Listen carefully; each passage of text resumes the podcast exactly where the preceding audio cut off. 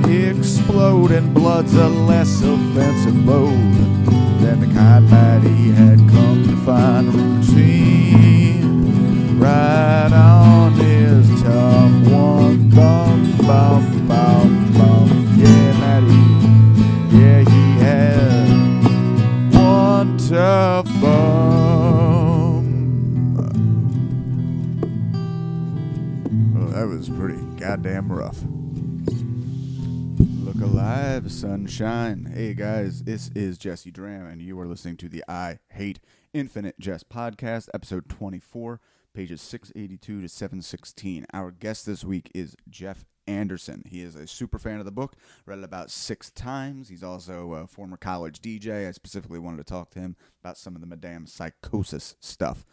Uh, you can find him at Tall Jefe on all the things. Um, be sure to check out my episode from the other day with my good friend Rusty Wright of the Sweet Heat podcast. That is footnote number three. We discuss Big Red Son, David Foster Wallace's 98 venture to the 98 AVN Awards. I'm being really sloppy this week. Hope you don't mind, guys. That was a, that was a long episode. And it was good, but I gotta I gotta roll. So I'm trying to get some stuff out there. Um, yeah, this week we talk about cool stuff. We somehow talk about nu metal a lot. Uh, we talk about the the importance of literary moms and how important it is that they get us into reading at a young age. We also talk about the different nicknames for genitals between men and women. Mm, that's a that's a meaty mouthful of an episode. So go check it out. Share, like, subscribe. Tell people about us. We only got 10, 10 episodes left before we make our big conversion into whatever this is going to be. I haven't quite decided yet. Follow me at Mr. Jezzicho on YouTube, uh, Diamond Joe Quim on Reddit. Wasn't trying to be dirty, just ran out of letters. At Jesse Draham on all the other things. Send me a message at jessedram.com. Check out specifically my uh, my YouTube and my Instagram this week. I, I did some comedy over the weekend. The video is not great, but the audio is good. And you know, here see see see if you like me as just a comic and not a guy pooping on a book that you like so much. It also looks like I have a show November 14th, 16th. I don't know. I'll I'll look into that, but it's going to be cricket comedy. That'll be at Workhorse Brewing in King of Prussia, Pennsylvania. If you guys want to come out and see me tell some jokey jokes, that'd be a good time to do it. If you are in the Pennsylvania, Eastern Pennsylvania area. If you're not, King of Prussia sounds like a weird place for a city, but no, you have to go there and pledge loyalty to the actual King of Prussia. I think his name's Larry. Larry, Larry of Prussia. But yeah, really cool place. So that's me. That's this episode. At Jesse Draham at all the things. At Tall Jefe for this guys. Uh, listen to the Sweet Heat podcast featuring Rusty Wright and Jeff Colella. Guys, I am going to go visit my mother in law in Princeton. Hell yeah if you're ever in Princeton, go to go to Olives. They they make incredible hummus, and we're gonna go get it. All right, that's this week's episode. Bye.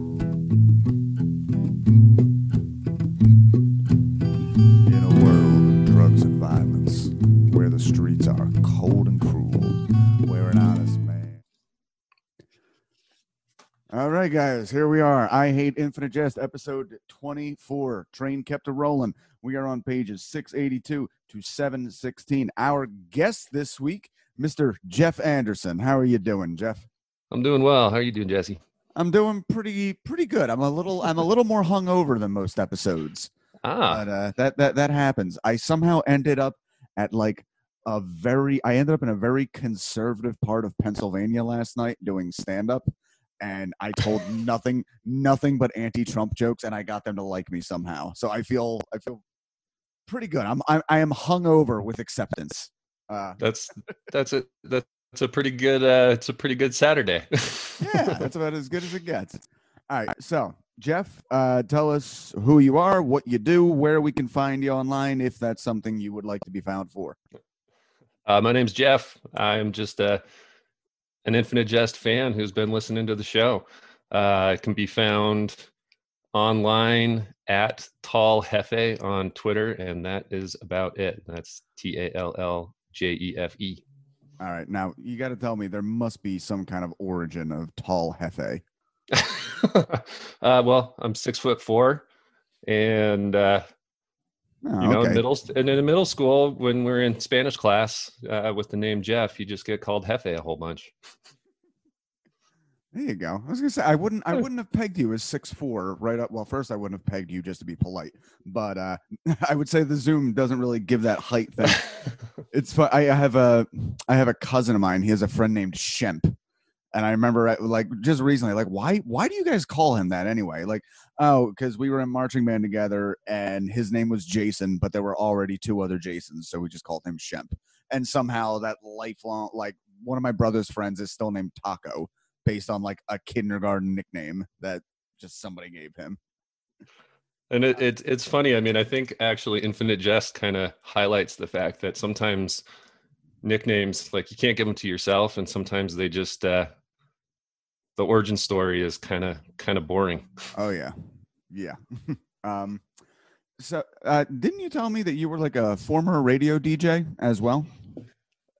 Yeah, if I'm if I'm being self-aggrandizing, I used to volunteer for a local radio station here in Colorado, KDNK, where they Okay. really will allow anybody in the booth to play whatever the hell they want. So I mean, honestly, when you're young, that just sounds like the best thing in the world, though. Like, yeah, I just get to I, I get to play anything I want, and people they don't have to listen, but like if their radio dial's stuck on this, then yes, they do have to listen to me.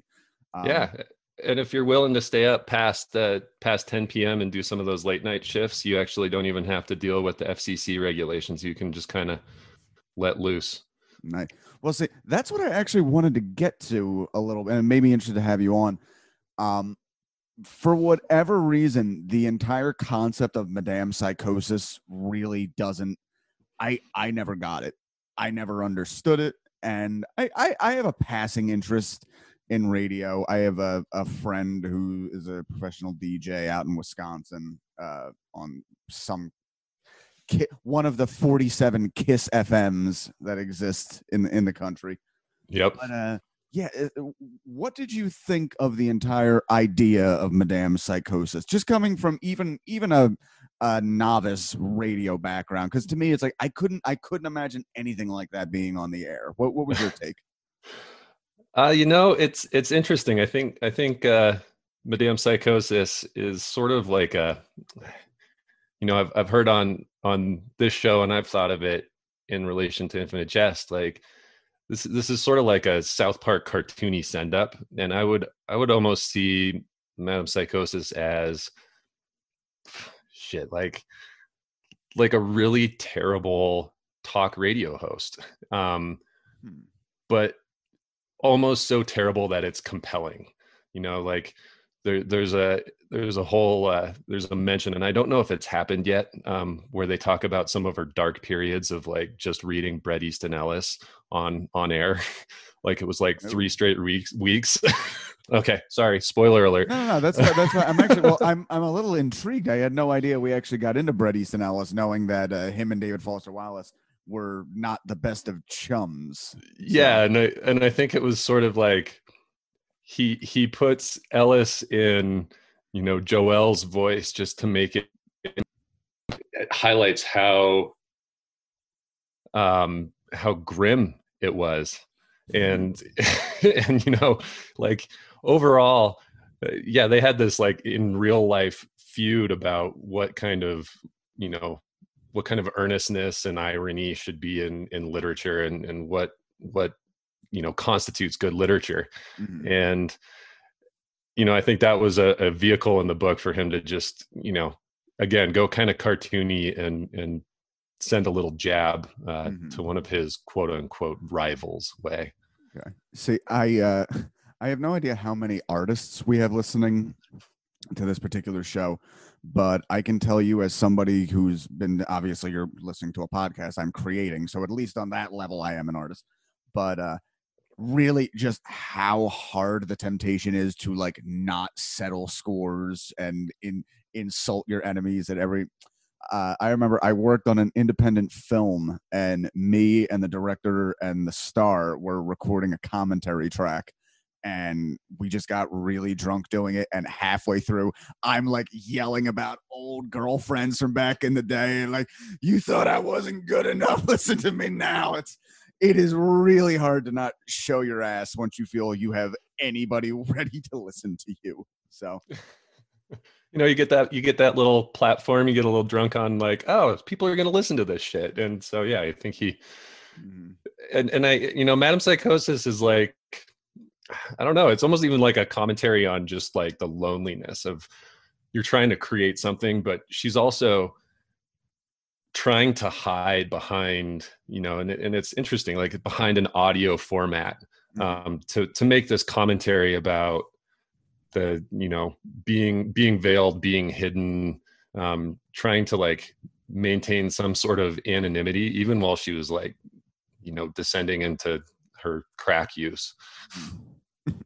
And there's also, I'm sure there's something in there about hiding yourself from the world while simultaneously broadcasting yourself to the world as well. So, yep. So, how did you uh, discover the book in the first? Well, what is like your literary background? Are you are you like you just read a few things and this book got you out of nowhere, or are you a voracious reader and this is one of many things that are in your worldview?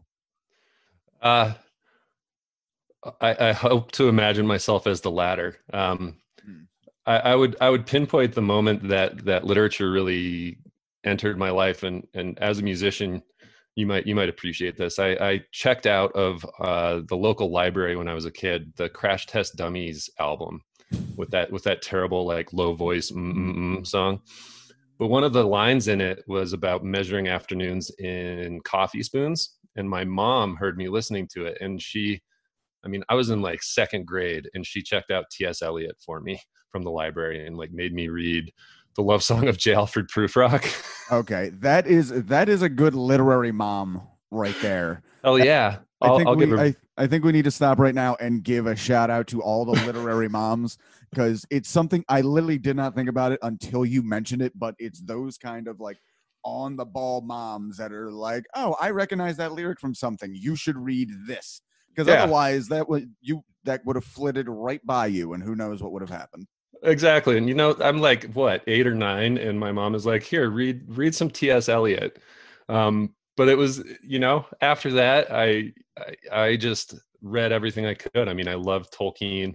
Uh, when I got into high school, I I loved um, Denis Johnson and Isabel Allende and um, just just read whatever really I could and mm-hmm. and uh, when I got to college, uh, and, and, how I found Infinite Jest is I, I started uh, dating this woman my sophomore year of college, and uh, she was uh, leaps and bounds uh, better read and smarter than I was, and she hmm. actually told me to read the book. So it's kind of the the opposite of the uh, the cultural ideas around this book of douchey dudes recommending it to their uh, hmm. girlfriends. Uh, my girlfriend recommended to me, and the first time I read it, I hated it. yeah, yeah, those those lit girls always shoving David uh, Foster Wallace down. You just don't understand it yet. Read it, read it a fourth time. Sorry. so you didn't like it at first? I, I didn't. I, I I actually I I remember it really clearly. I read pretty much the whole thing um, in about three weeks, and I was in actually Wenham, Massachusetts, which is a suburb of Boston. Um, and I just I just sat down and read the whole dang thing. I was like, I'm gonna just force myself to get through this book. Mhm. Um, and you know, to to echo all of the annoying cliches about this book out there, like I finished it and I was like, shit, I have to read this book again. um, just to just to even like understand it. Like I had always been attracted to more like even, you know, eh, Denis Johnson has really simple language and and Hemingway. Like I loved kind of that more like gut punch kind of literature Mhm. and with this being so freaking vast i i was pissed that i had to read it again um but, but you were, I but you, were did. intri- you were intrigued enough that you felt the need to. I, I was and then you know over over the years um i uh i have read this book now six times cover to cover. Um and a big part of that for me was that i um i got sober in 2015 and through the process of that like it, it just kept popping up into my into my head about like this book gave me such great context while i was like hating aa and trying to Mhm. trying to get my shit together. And it really changed my my recovery at that point. Um it was it was this great kind of comfortable thing. It was like a meeting without having to go to a meeting. Um it, it, it it must give you an interesting frame of reference for well that i'm i'm putting this to you but really i'm talking about myself. It gives an interesting frame of reference because even somebody like me who uh, like i said i've had family in the program that where it's just on the peripheral it did kind of like solidify a lot of the stuff i saw there that now when i think despite having been to actual aa meetings i think of the book like i I saw the crocodiles in person before I ever even thought of the crocodiles, and it took reading the book like, oh, those guys. Yes, yes, yes, yes. yeah and uh, it there's such a great um kind of example of the the crotchety old timer in aa who Mhm. you know, I, and I think it, it might even be mentioned in in the book, but it's like my experience with AA was like wanting to know how AA works. Like, Mhm. how the fuck does this work? How is this going to get me sober? And these insufferable old guys looking you dead in the face, and they're like, "It works just fine." And you're like, "That's the that's the ah, that's the worst cop out answer there is." And um, you know, it, it was one of the recent episodes that you covered. It's like the cake analogy. Like, if you just follow the fucking directions on the box of cake, you're gonna end up with a cake. right. And A, a, a few a few generations of cake makers have solidified had have put this down so even a dummy like you can figure it out maybe quit questioning the cake makers and before asking well how does this make a cake how about you try it exactly. Nice. All right. Well, shit. That's uh, that's interesting. You got you got a lot of stuff coming into this. So I'm looking forward to this. I, you Um, know, yeah. yeah. So we can get into our notes for this week. Um, we start on probably the worst thing I've read in the book so far. yep. That was, eesh. Okay. So again, for those listening, we are doing 682 to 716. We're opening on November 14th, year of the dependent adult undergarment. We meet Matty Pemulis, who uh, isn't stated outrightly, but I can assume is the brother of Michael. Yep. He is at a Portuguese restaurant in Cambridge, Massachusetts. He is 23 years old and a prostitute. His father, who often told him to wipe that smile off his face, died when he was 17 of a pancreatic thing. Out the window, he sees various people, including a terrible looking poor Tony Krause, noticeable only for his trademark boa and red leather coat. Uh, David drops very bluntly that Matty's dad began anally raping him when he was 10. I might I might put some fun music behind this to try and uh, going up the country, baby, don't you wanna go? Um, while some people's psyches are merciful enough to let them block out familial sexual assault, Matty remembers them vividly with the disgusting quote, he remembered every inch and pimple of every single time. Gross. Um, strange caresses from father to son that were just imperceptibly over the line for a large drunken Irish father. Uh, I, I feel terrible that I can actually relate in the most innocent of ways because I had my own drunken Irish dad who I remember would tousle my hair, but had kind of, kind of, let's say he had the strength of a certain kind of people we're not allowed to say anymore. And uh, Lenny from Mice and Men might be a good one. Uh, to this day, I do not like my hair being tousled or my shoulders being rubbed because I just remember my dumb Irish dad like crushing my six year old shoulders. Like, that feels good, right? I saw this on TV once. yeah, I mean this this section is grim. Um Yeah. and it gives one of the things that I, I really love about love that's a that's a rough word to use one of the things No, no, no. that You were saying the thing you love about anal raping children. Continue. um, is the way that David Foster Wallace like he puts these words in in the Pemulis Da's mouth about like not even being able to admit that what he's doing is is awful. Like he he starts accusing Matty of like, what do you want to call me? Uh, and he never used the word like, uh, you know, homosexual or yeah, we know what you're going for. exactly and it's um you know overall it, this section just in retrospect like when you look back about um, mike like curled up facing the wall being in the room for this over and over and over and over like puts puts pemulis in this whole new kind of Mhm. characterization um, that that makes him a lot more i don't know it makes him really complex and it makes him a, a an interesting foil to um, you know the incandenza family where Mhm. uh, you know avril is probably the the issue right, and also a major helicopter parent. It, it would be easy up until this context to consider Pemulis just like smart alecky, dickhead, street smart kid. It's kind of it's like that thing you only learn when you get older that uh like the bully at school who's like very physical like maybe it's not a great idea to fight him back because if he's fighting everybody at school there's a very good chance he's gotten used to dodging a grown man's fists. Exactly. And that's the real background of that. Um and yeah that is it's it, it's crazy how he does that delusional like psychological pirouette into being okay with like it would be humorous almost if it was anything else like like if he had a sweet tooth and like oh so you're looking well if i if i'm such a big sweet tooth i guess i'll just eat all this cake then except the cake is fucking his son and Yep.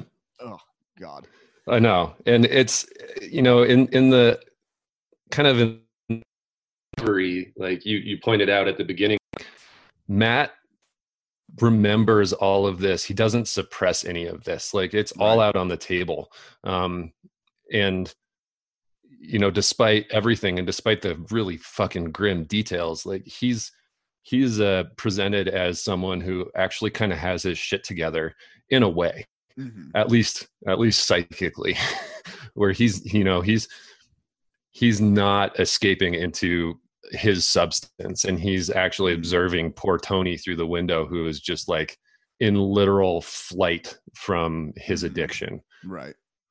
So yeah, I'm I'm curious what we're going to see more of him. Um yeah, I, I I- have more notes here, but honestly, that the it, it, we we've pretty much gotten it. We don't need the details of the petroleum jelly and uh, yeah we, we don't need to go into the it, it it's a it's an interesting sentence though where he he calls it the stone in pond plop of a vaseline cap which is just yeah it's good writing in a in a fucking cringeworthy way. yeah. But uh, I mean, when you can hear the actual sound in your head, because I, I think everybody knows what that sounds like, and just in a little like, ugh, no, thank you. yep. Um, Da Pemulis later died choking on aspirated blood, a fountain of dark blood that stained everything about it. Matty held his father's yellowed wrist while his mother ran for help. He still drinks a toast to his father's memory on his first shot. And whoever is writing the footnotes wonders aloud where Mrs. Pemulis was during these late night activities. Yeah, I don't know if my audience is particular to nu metal, but uh, if you really want to ruin your day, go listen to the song Daddy off of Korn's first album. which is pretty much this. So if if, Yep. if if children being raped wasn't enough for you, let's let, let's let's put a catchy tune behind it. I, I I've been loving your comparison of of uh, David Foster Wallace's writing to prog rock, like like fucking just showing off. And so this we'll just call this the nu metal uh, section. there you go. Yeah, th- th- this is the, David Foster Wallace, the nu metal years. Oh, God. It, it just shows my own weird frame of reference. Um, so okay, I, I'm gonna give something weird to the crowd here, but whatever, it's interesting. So the thing about aspirating blood, um, I've I've seen this. There there used to be a Reddit called uh, a, a Reddit sub called Watch People Die. Gonna be honest, people, I've checked it out. It not I have my own horrible fear of death, and just like a lot of anxious people, you just feel like if I do enough research, I'll be ready when it comes for me. But I remember there was a particular video of like a Chinese bus driver, and what happens is these people they get so fucked up that they break, and a- a- an, an aneurysm happens like in their aorta, bleeds out into their esophagus, and they literally just like high propulsion jet stream blood everywhere, and it's considered one of the worst ways to die, and it's fucking bonkers. And I think this is, you know, I might have actually brought this up. Uh, I think Pemulis maybe dropped something earlier that this is how his dad died because I think this isn't the first time I brought this up. it's it, it's not, and it's actually I believe it's uh, it's Gately's mom. That's it. Gately's okay, I knew I yep. knew it came up somewhere else, but uh, yeah, horrifying way to die. Maybe don't Google it. Maybe do Google it. Whatever helps you sleep a little better at night. Um, okay, November 11th. You're the dependent adult undergarment. We are back at Enfield. First thing after supper, Hal drops in on Schtitt to discuss several things regarding his earlier exhibition with Stice. What went wrong? Why set this up so publicly, so close to the Whataburger tournaments? He finds only a shirtless Delint in the office going over charts and notes from the match. Neither mention the presence of Steeply during the game. Hal retreats to the viewing room where he watches several of his father's avant garde film cartridges, where we will spend a lot of this episode. Anyone viewing this scene would assume Hal is depressed. He watches half of Medusa versus Medusa versus Odalisque before he turns it off when the audience starts turning to stone. He watches Wave Bye Bye to the Bureaucrat, which I think this might be as in depth a description as we get of any of James James's films, where we get like the actual beat by beat. Um, so a bureaucrat whose work is great, but his chronic lateness is an insult to bureaucracy, is threatened with termination if he's late again. So the bureaucrat and his wife gather every alarm clock in the house, only to have a power outage, and he's late anyway. As somebody who is chronically late, I know this struggle so much. Oh yeah, the the setting every single alarm clock that you possibly can to to try to make sure that hmm you're gonna make it.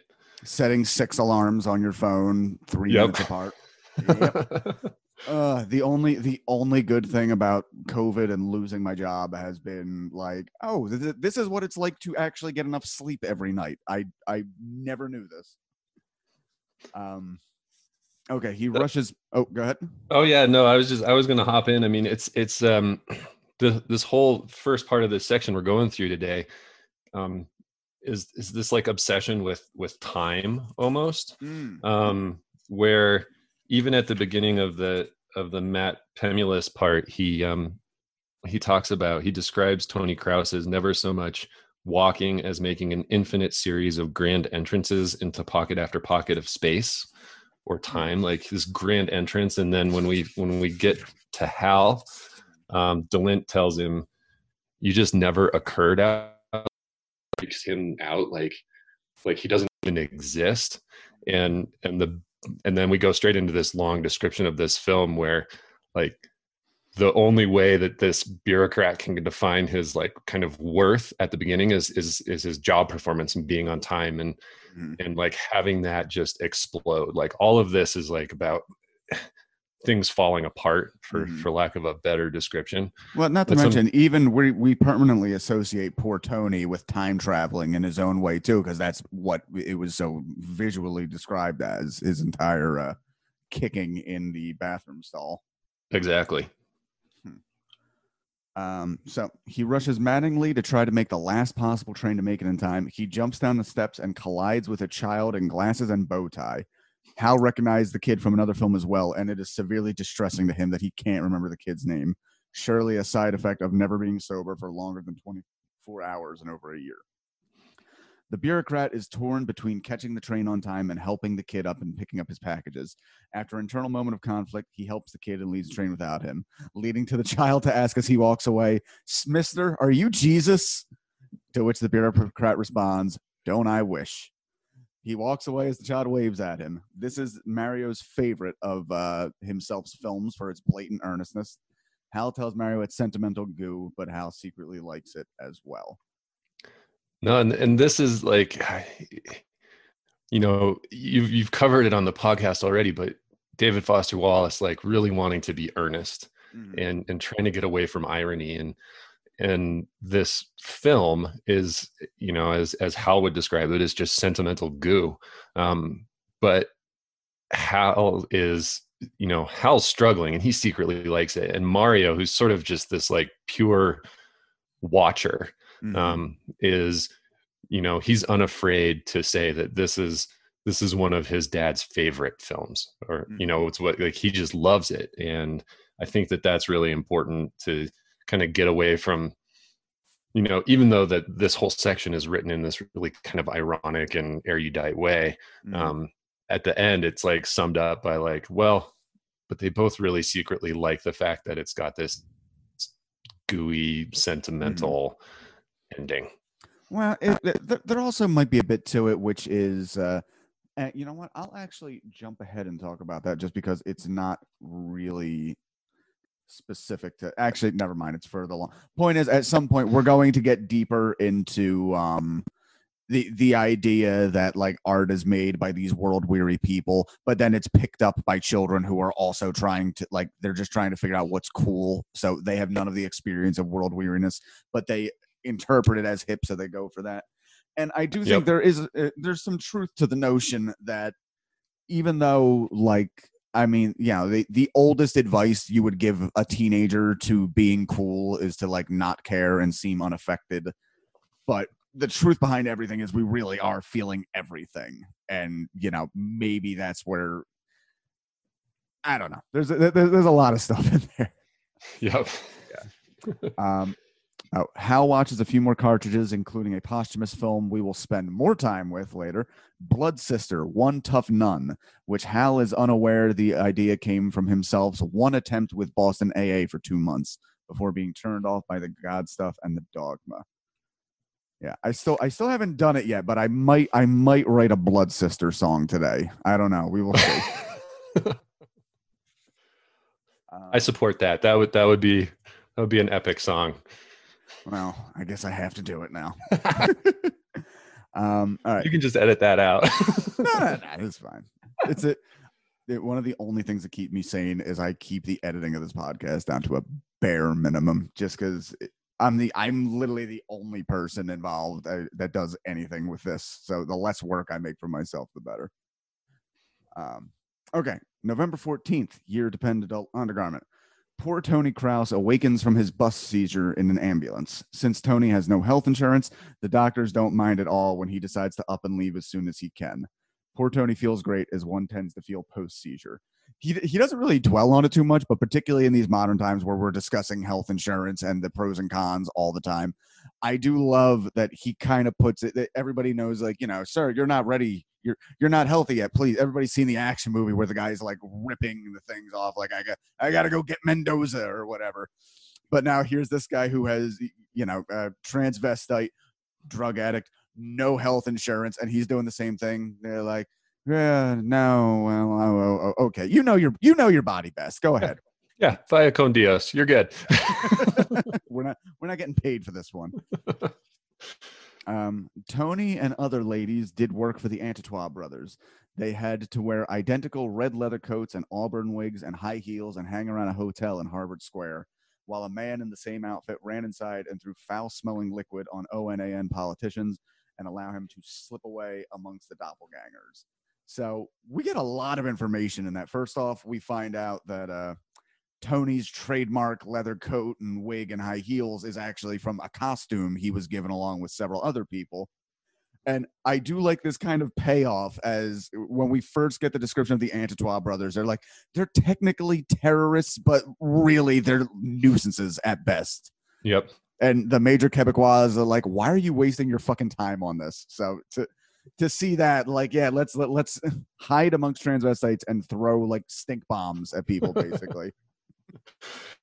It, it's yeah. I mean, it, all of these little sort of like political breadcrumbs that that we get along the way are are so interesting because like it gives us a little more context on the Antitois brothers, um, and you know the the sort of intersection of like this addiction world, like this this drug crew and um, and the politics of it, and it, it kind of like harkens back to the the time where the Antitois brothers weren't untethered from, um, you know, their their sort of handler, their terrorist handler, um, mm-hmm. which uh again i don't want to i don't want to like throw spoilers out there but well, no um, i think we know at this point that it's uh it's it's the canadian vip okay okay yeah the yeah. du plessis the the the guy that gately actually mm-hmm. you know smothers and and so you you start to get all this like all of these threads are are beginning to come together um,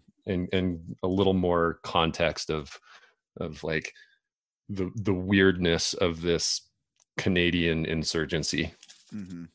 Yeah, we're definitely starting to see more and more of the uh, ties that bind everyone together. As it kind of, it, it's almost like a cat's cradle thing. It's like pulling the stitching in, and yep. uh, uh, it's it, it's pretty cool. I'll be honest. Um, so Tony is tempted by multiple women walking in front of him with spaghetti strap purses. He wants to steal one and sell it to the Antitois brothers rather than just beg for charity. Uh, next little section here. Geoffrey Day, we're back at Ennet. It infuriates me that he named the two places Enfield and Ennet so similarly.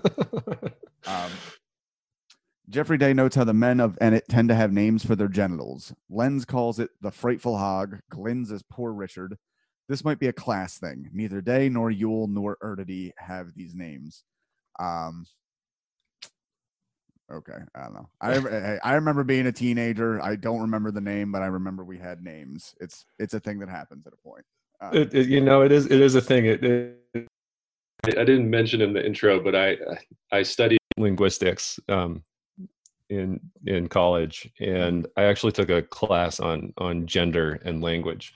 Hmm. And there, there have been like whole studies about um, nicknames or slang in reference to genitalia and how like if you look at like the the men's list of of you know Johnson unit, all of the things that are mm-hmm. you know are constantly in this book, um, compared to the number of slang terms for female genitalia, and it's like, you know, the men's list is hundreds and hundreds of of terms, mm-hmm. and the women's and and usually pretty grim and violent to be totally honest and it and Ooh. yeah and it's like it it highlights this fact that you know and and you've even talked about this book in terms of like you know the the me too movement and the mm. problematic aspects of of david foster wallace and and it's almost like he's obliquely addressing the fact that even our language is is is racist, is misogynistic, and and we actually get a little bit of that later in our section. But like he, the the trickiness of of language and description and how that can, you know, change the way that we understand things. And it, and this is the first time in the book, and I think maybe the last time in the book where uh, you you might actually you know one might have a, a bit of empathy for Geoffrey Day because other than this he's freaking insufferable. Yes, yes he is.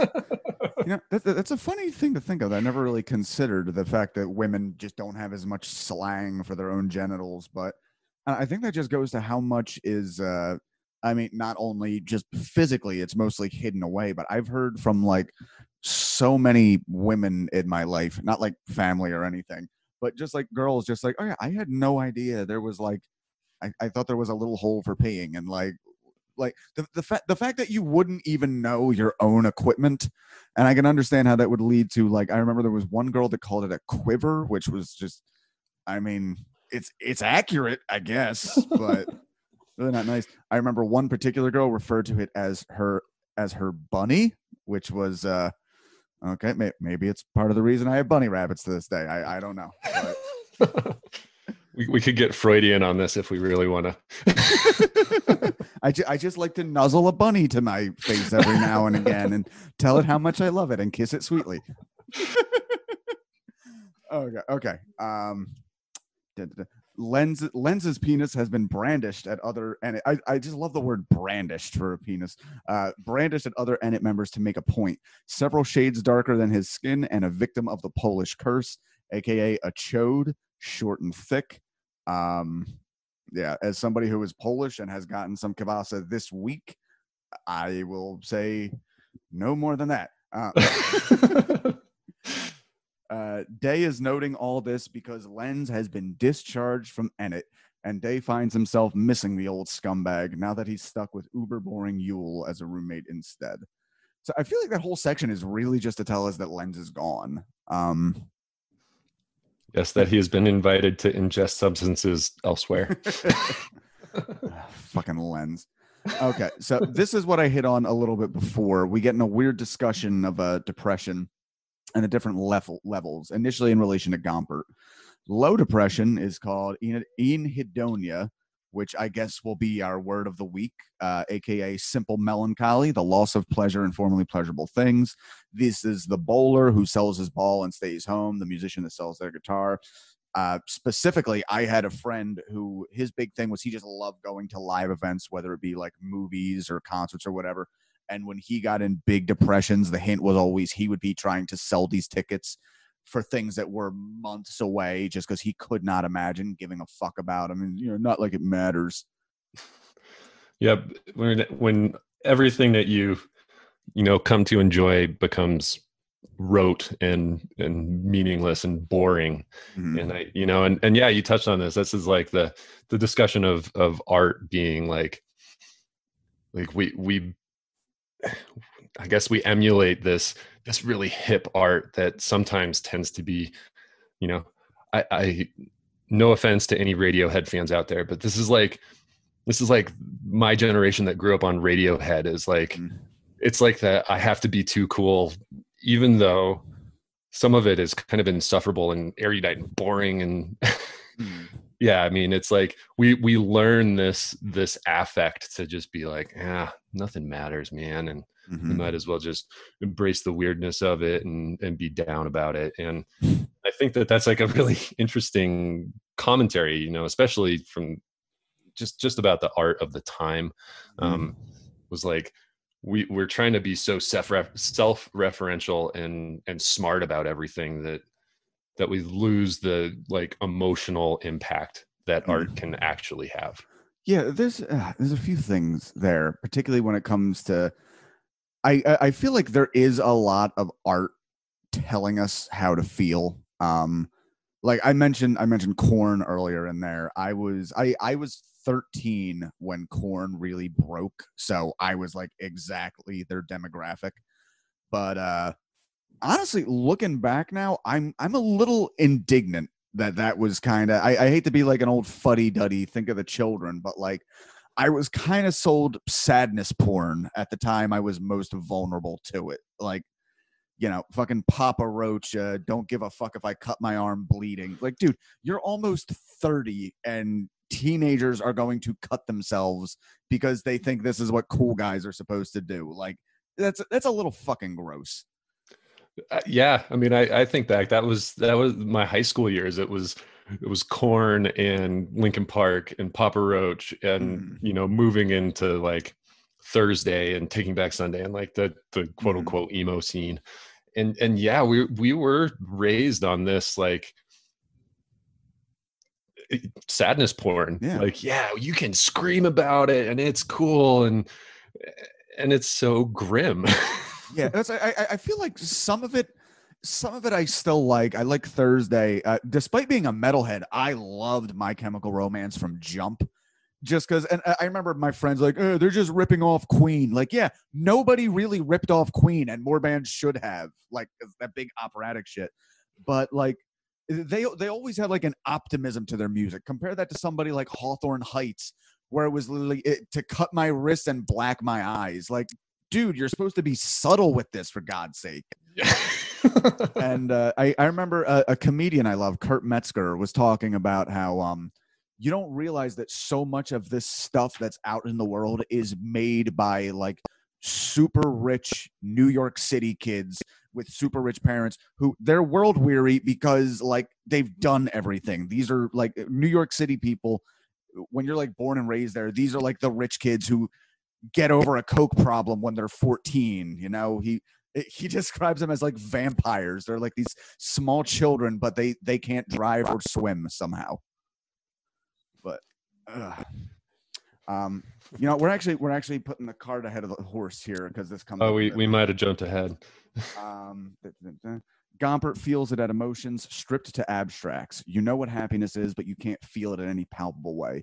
Everything becomes an outline. In Boston AA, the terms uh, inability to identify. Younger Enfield kids attribute JOI's suicide to anhedonia, which tends to affect otherwise well accomplished people. Pardon me. This is inaccurate and indicative of a problem with the kids themselves. The fact that achievement doesn't equal happiness is still alien and abstract to them at this age. I, I love this line he puts here that they imagine the number two ranked in their division feels precisely double as good as the kid ranked at number four, which is a very, a, like, it's a very childish but very accurate notion when you're a little kid you think like yeah that the, the person everybody is paying attention to must feel great all the time yeah, I mean, it's like that idea of value. Like, where where do I rank? And if I rank high enough, I'm going to be that much happier. And mm-hmm. I mean, and this this whole section is about like when you get to that, you know, your achievement level, that plateau, you're gonna. There's absolutely no guarantee that you're going to feel any different. Um, mm. From the outside, it might look different, but you know that feeling on the inside which he really dives into in this section about like what depression and anhedonia mm-hmm. can feel like um that you know we we have this disconnect with like what what people perceive from the outside and what we're feeling on the inside which is i think why in this section um there's such a focus on describing the films because film mm. and its very nature can only can only be in this like outside observation mm. and and so diving into these outside observations to try to get to some sort of internal feeling mm-hmm. is like the is like the dilemma the double bind in in james trying to express emotions by by just documenting and looking at things right um I left off a little note there. It's noted that lower ranked kids do tend to be happier, which does not surprise me even a little. Uh, Hal believes he is empty, and his major skill is convincing everybody but himself there's actually a person living inside his head. Hal feels alone, which uh, I, I like. I don't know if you're aware of this. I I still look up on like 4chan every now and again, which I I maintain is like just to I I, I want to see what the animals have to say right now, like the the racist 12 year olds just shouting the n word into the ether. But there is a concept that's going around that I don't know how seriously anybody takes it, but they refer to it as a NPC theory. So NPC is a video game term. It means non-playable character. So literally just somebody you interact with, but like they have no agency or whatever.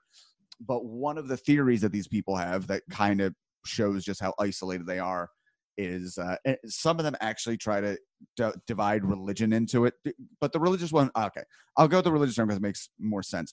There's so many people in the world there can't be this many souls going around so like 50% of people you meet there's actually nobody inside them like there's nobody manning the ship they are a non-playable character. And uh, i mean it's very interesting i mean it kind of goes back to like vonnegut with uh, breakfast of champions everybody's a robot but him. Yep. So. No, and and you'll uh, again we're we're jumping ahead in the book a little bit. You'll get to it. That actually is a really big concern in kind of the last part of Infinite Jest. Yeah. And there's actually this long description of of James making these films where you know he he's talking about like cheers and like the fact that the other people at the bar are there and they're having conversations and like they don't matter at all. Mm-hmm. And he started making these films where um, he gave equal audio to every single person on the soundstage. And they were just insufferable because it's just like you know it's just, it's just like a film of like a noisy bar. Mm. um and even at at Ennet there's a, a scene where one of the one of the people who hang around there is trying to describe that there are only you know seven real people in the world and everything else is like the fucking matrix. Like right like that idea that we are or or can perceive other people as 100% robotic and like mm-hmm. just just their outsides. Right and that that goes all the way back to just the problem of consciousness in general is we we cannot know we cannot know other minds. Like i know i know what red looks like to me but i cannot be pro- certain that red looks the same to anybody else and that uh, i mean that's a big part of the thing that makes us feel alone in the first place is that uh, Dave Foster Wallace actually says it in This Is Water, and I think it's great. It's like my entire body is wired to tell me I am the exact center of the universe. That's that's what existence is. Yep. okay, so th- this gets into pretty much what we've talked about already. Uh, very very '90s discussion, like grunge era idea romanticized as the German word Weltschmerz, which I guess is another word of the week. Uh, try to use it in a sentence. Weltschmerz, hip world weariness. The classic 90s Kurt Cobain, it's all bullshit, man, from a man you consider to be a, a wizened, grizzled guru as opposed to a junkie who has never enjoyed anything in life. I think that might be my own note. I didn't italicize it like I typically do, but uh, the art is made by older, world weary people and consumed by younger people who use it to determine what is hip and what is cool and then affect it. To be cool is to be unalone. Hal theorizes this hatred of sentiment is a fear of really being human. To be open and sincere and earnest and to feel is to make oneself a gooey, whimpering baby. Uh, yeah, I, have actually thought about. Well, on, I'll give the little description. In JOI's American History Through the Lens of a Brick, there's a shot of a piano string that is muted by a thumb. Later, the thumb is removed and the string rings out, only to become louder and somehow rotten to the point that it sounds like a note begging to be thumbed out again. Yeah, a little just detail. a just a quick little dive in. That that uh, that thumb is, if I'm remembering correctly, that's the first appearance of Joelle in any oh uh, James okay. film is it's her thumb that that pushes down on the string. Interesting, hidden from day one. Nice. Um, yeah. So one of the things I really like about that is oh yeah okay I remember reading and this is something I've given a lot of thoughts to um when I become a father if I have a son just because my dad was extremely masculine and wanted me to be extremely masculine, despite the fact that I took after my mother emotionally and not him. And that, that caused some trouble. But I remember I read something once, and I feel like this would be an important thing to teach kids at a young age where, like, boys are taught that crying is such a bad thing. If you go back and read, like, old folklore like Beowulf and shit like that, apparently there's like stuff with the protagonist crying all the time. Like, to and that being like a, an old symbol of like manhood and masculinity that he cares so much about this plight that it has infected him personally. And i don't know i feel like it, you wonder how much of this because it could seem like to be world weary and unaffected is kind of a defense mechanism that like maybe is good to human survival for all we know. But then you hear something like that and like okay maybe that wasn't always the case. You, you never know if you're feeling something because this is human nature or it's because of this particular blip of where you are in history. And and I don't know if we can know, and that's like that's one of the big themes here is like, and it is it goes back to that this is water thing. Like all we all we really have is is this like literally self-centered experience of of reality Mm-hmm. And when we're raised in this way, where yeah, I mean that that's one of the things that I uh, you hear over and over and over in recovery is like you can you can cry, you can show your emotions because I think that addiction is so like inextricably tied up with that desire to appear okay like i'm i got my shit under control i got this um where not, not, not only that but a, a, lot of that can come from childhood where like uh, you know, if things aren't okay, where like just lying to yourself and saying it's okay is the only thing that keeps you not terrified. Exactly. And and that's like the the double bind of of addiction for so many people is like yeah, substances were fun and they were the fucking solution until they're not. Right. And like and once they're not, then you're then you're at that jumping off place as as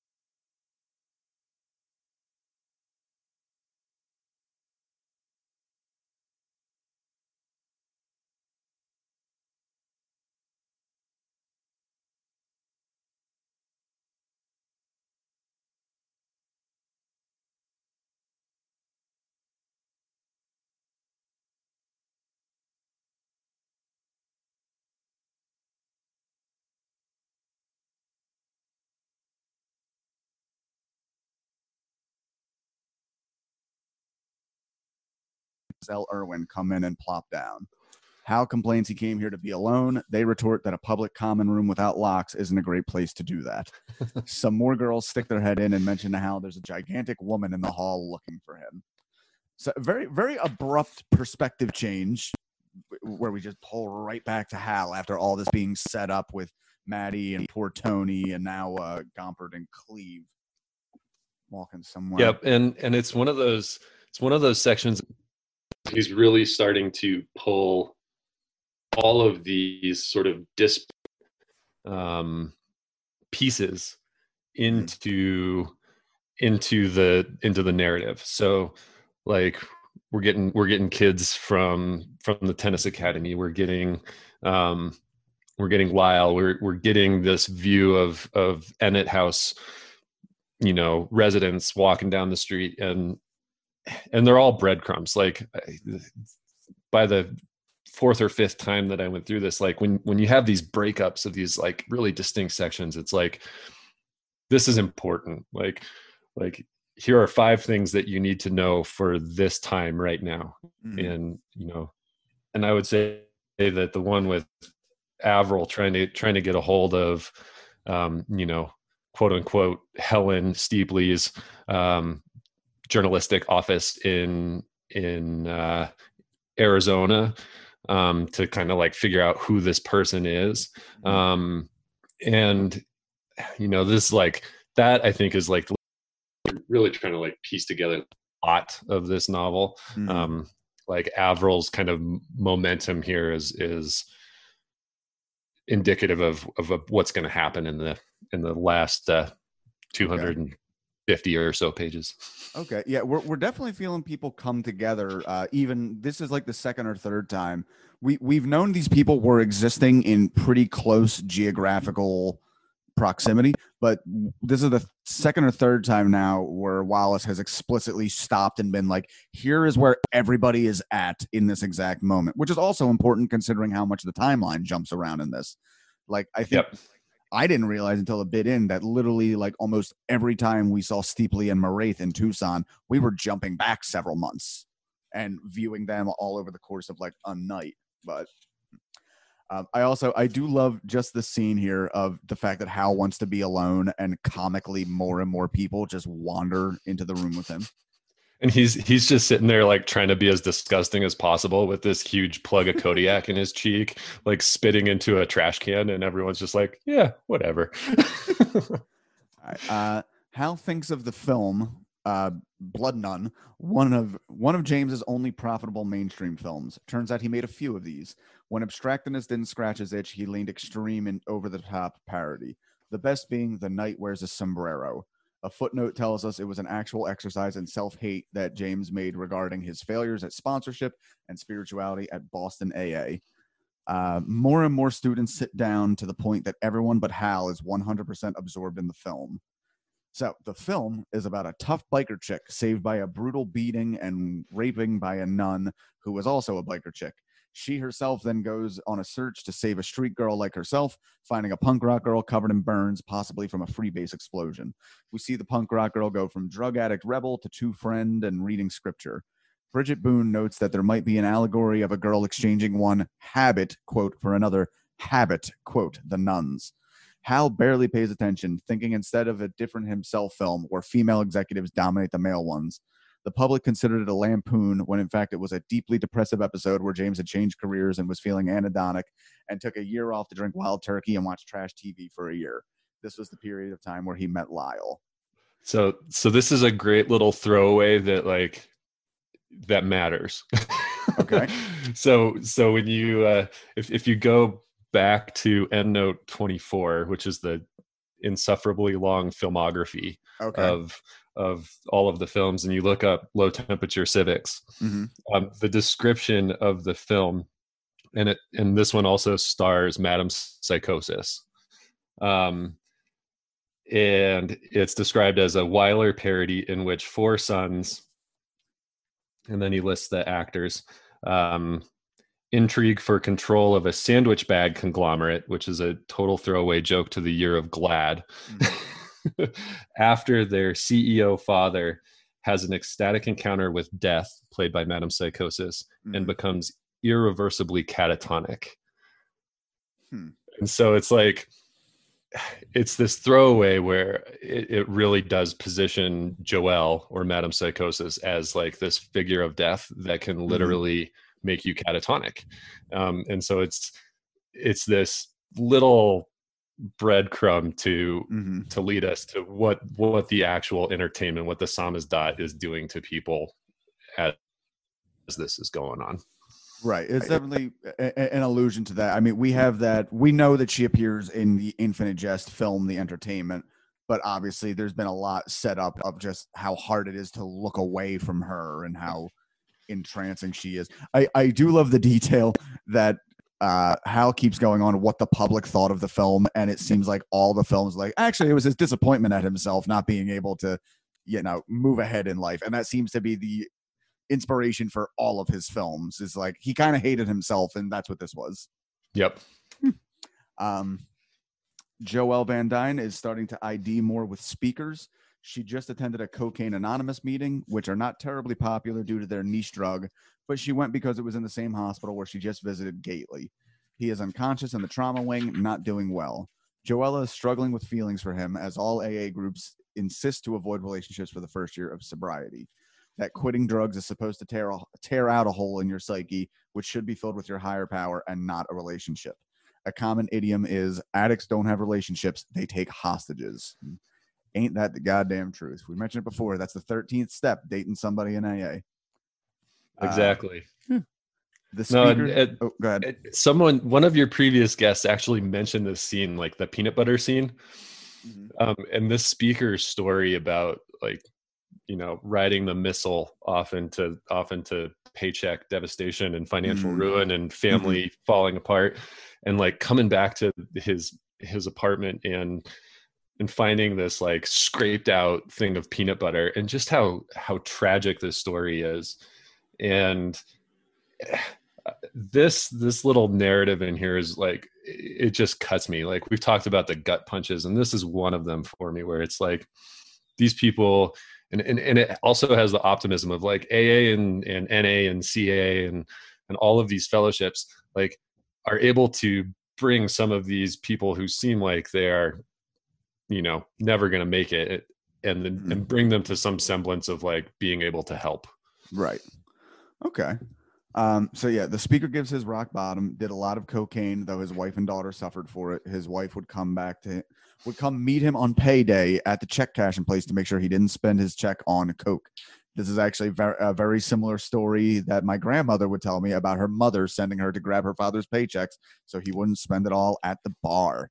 That's right, runs in the family. Um, he decided to just buy a small amount of coke to get him by and spend the rest in, on rent and groceries. Sure, that always works out. Just a just a pinch, just a pinch to keep me, you know, not trying to get fucked up, just get a little loose. Um, uh, instead, he got caught up with friends and blew all the money till there was none left. Came home to a final notice rent slip from the Boston Housing Authority and saw the empty peanut butter and realized just how low he had driven his family to go that this was all the food they had. So he left home and went to a shelter and demanded a meeting at Cocaine Anonymous, and he's now been clean for 224 days. The irony of his first day at the shelter was the only food was the same peanut butter his wife and daughter had had to subsist on. Joelle feels that's how that's how we found higher power there you go. Joelle feels moved and feels the first genuine urges to stay clean forever. She wants to stay straight, whether Gately ends up back on Demerol or rejects her or gets mad he can't see her face. Joelle notes this is the first time she considered possibly wanting to show her face to anyone. The date is November 14th. So, yeah, a lot of uh, exposition there. I'm very curious what happens with Joelle and Gately. We get another instance where, like, one one one character's uh one character's motivation is kind of being expressed by another where by watching this person she's finally feeling she's she's IDing and now she's like you know i think i do actually just want to stay clean forever which i get that from some people because like even the few things i've had to quit it's always been like uh, you know i'm i'm sure i'll probably be the guy though. I'll still need one or two every now and again. I can't imagine not doing it forever and that first time where you're like, actually, I think I'm done with this is mind blowing. Yep. No, and eh, this this just to to harken back where we started, the the end note in this section where they talk about because over and over they they refer, you know, through Joelle's eyes, she refers to this speaker as colored. Um, and it has like this really kind of problematic language. And it it's almost the first time where like David Foster Wallace really addresses that overtly, where he's like, "Oh, by the way, the language that I'm using in this section is through Joelle's eyes, which is is problematic, but she is the paragon of racial sensitivity in comparison to Gately, and Right, it kind of right. harkens back to some of the those instances of really terrible language that we've had to deal with in this book. yeah, and it, it's um, easier doing it with her where uh obviously where Gately is just straight up using the N word, but Joelle, it's more it's it's more like a, a a term that has fallen out of fashion. So it doesn't have quite the I, I feel like the N word thing is a little bit like getting punched in the nose. Like it's the only thing you can see because it packs that big a punch. Whereas colored, you're Yep. kind of like, hey, yeah, oh, oh, okay, we can get around. They're trying. You know, They're trying. you know where their heart is. Um, okay, to wrap it up here, we are back to one tough nun. The young punk girl is found dead. One tough nun goes on a rampage, certain the street thugs she escaped got to her, and destroys them all with nun Aikido. Only to make a shocking revelation, dun dun dun, it was the Mother Superior that killed her.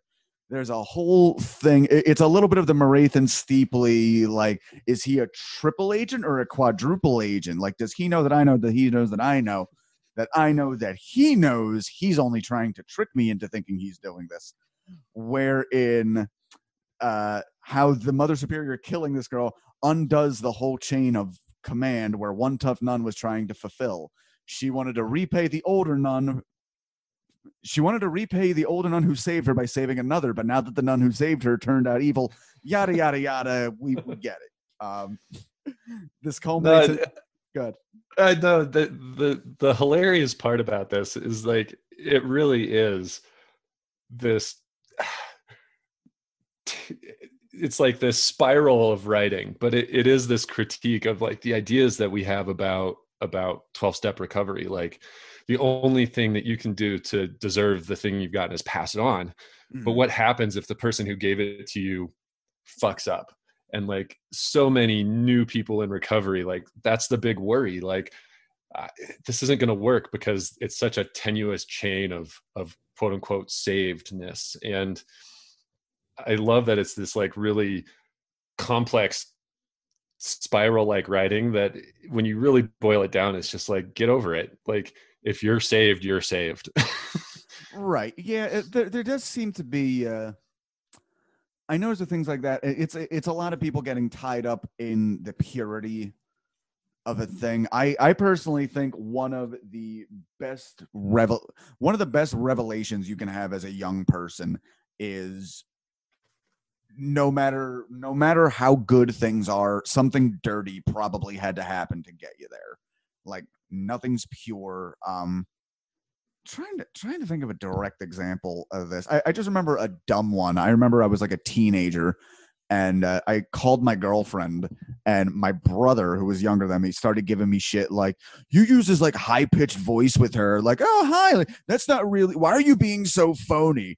And it's like, well, because it would be a little bit fucked up if I talked to this girl that I was having affection with, like I talked like, "Hey, what's up, baby? You want to fuck later?" Like, it's not it's not dishonesty. This is how life is. It's it's it's the phony bullshit of like uh, Holden Caulfield and all that, where you know just uh, they're all a bunch of phonies. Like you're the only one obsessed with this dude, and you're very alone and not having a good time. Maybe take a note. Yep. Um, where are we? Okay. This culminates in the nuns having been running a drug ring from the rectory and one tough nun getting the shit kicked out of her by all the nuns, including the one that saved her, only for that nun to come to her senses just before one tough nun is decapitated by the Mother Superior, bashing Mother Supes with a crucifix. She squares up with the Mother Superior before just dropping the hatchet, leaving, buying a motorcycle, and riding off into the night. I'm very curious if David Foster Wallace lived long enough to see the film uh, Grindhouse, because this does kind of feel a little bit like the machete over the topness of the whole thing.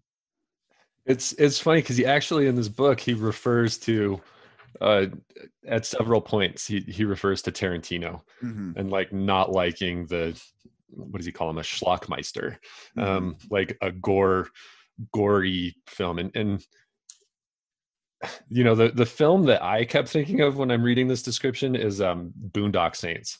Mm. Like like this over the top choreographed ridiculous action movie with with just this like punch you in the forehead symbology attached to it. Mm. Um and you know and uh, it's it's a it's a I'm losing my train of thought but it, it's it is this critique of like what what is the value in our entertainment and does it have to does it have to have this like multi-tiered sense of meaning or can we just have something where a whole bunch of shit blows up and enjoy the entertainment aspect of that mm-hmm. um and and and sometimes they can be both and i think that's where like the whole time i'm reading this description it it literally like feels like a south park cartoon to me like it's ridiculous. And mm-hmm. then and then they move on to this like um the the latin in it contraria sunt complementa um the heaviness of which makes hal cringe so severely it's boone who has to supply the translation. Um and when you look it up, that just all that really means is like opposites are complementary, and it and and again, I'm probably reading way too much into this, but that was Mhm. the that was the personal motto of Niels Bohr, who is one of Oh. the fathers of of quantum mechanics. Mhm. And so it again, it's it's sort of like it's it's the David Foster Wallace like masturbatory intellectualism um, to like have all these have all these little references but Mhm. i think that um especially with the obsession with time in all of this like what time you know even from the previous films like Mhm. that idea of of like entanglement and all of this stuff is entangled in in kind of almost a quantum way Mhm. um is is again it's probably like over reading but all of these things have like these little hooks that go out into other disciplines and other manners of thinking so whether it's 12 step or film or the hard sciences like all of it is getting fucking messy Mhm. in literally like a I, I look at like not not not everything needs to be like the main point. Like I'm a big fan of like peppering just peppering in little details like that that just kind of they're, they're they're like a garnish. Like it, it's nice to have there. Like I had uh oh god. Um so one of my other side ventures right now is I'm writing a weekly humorous wrestling recap for a company called AEW and I noticed like I'm starting to slip Infinite Jest references into that, and I it, the whole purpose is if no, if nobody notices, then that's fine. But the one or two people who do understand that, it's gonna blow their fucking minds, and that's what I love. Those little little details. Like, what did I? I think I, I, I put something Mexican and then I said North American and then I put O N A N something. I don't know. I'm I'm hoping I'm hoping somehow tying Infinite Jest in with Lucha Libre is going to make somebody's day.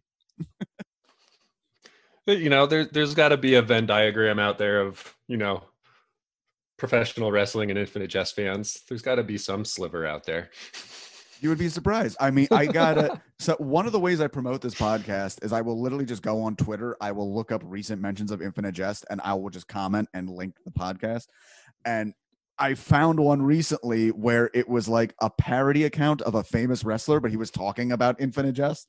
And I started talking with him. He's like, "Yeah, that's really fucking weird. I'm going to go look up everything you've ever made." Like, thank you. That's there you go you, you found your you found your your ideal audience yes, exactly. All right. Well, those are my notes for this week. Thank you, Jeff. What? How, how are you feeling? You feeling good about this whole process? hell yeah that was fun thanks for Yeah. thanks for inviting some random dude from from colorado onto your podcast It's fun. It's fun just shooting the shit and philosophizing about this. If we were, if we were sitting in, here's the thing: if we were having the same discussion in a coffee shop, we'd look like a couple of assholes. Instead, we're putting it out to the world, and I'm sure we still look a little bit like assholes, but it was fun. It's exactly this is the this is the appropriate place for navel gazing and talking about 24 year old books and time travel. Why not? So you might as well throw a little Korn in there too exactly, yes. Wrestling, literature, nu metal. That's right. We did it all for the bookie. That was terrible, even go. for me. Um, Jeff, tell us again where we can find you online. uh, again uh, at tall jefe on twitter and that's about it All right. Uh, I'm gonna put trademark pending for I did it all for the bookie because I might that that's a terrible name for a podcast and it might need to exist. So I'm gonna look at that. Um, yep. Thanks for doing this. End it like we end every episode. I'm gonna turn this off, but you and I can keep talking for a minute. Thanks, man. You've been a great guest. thanks man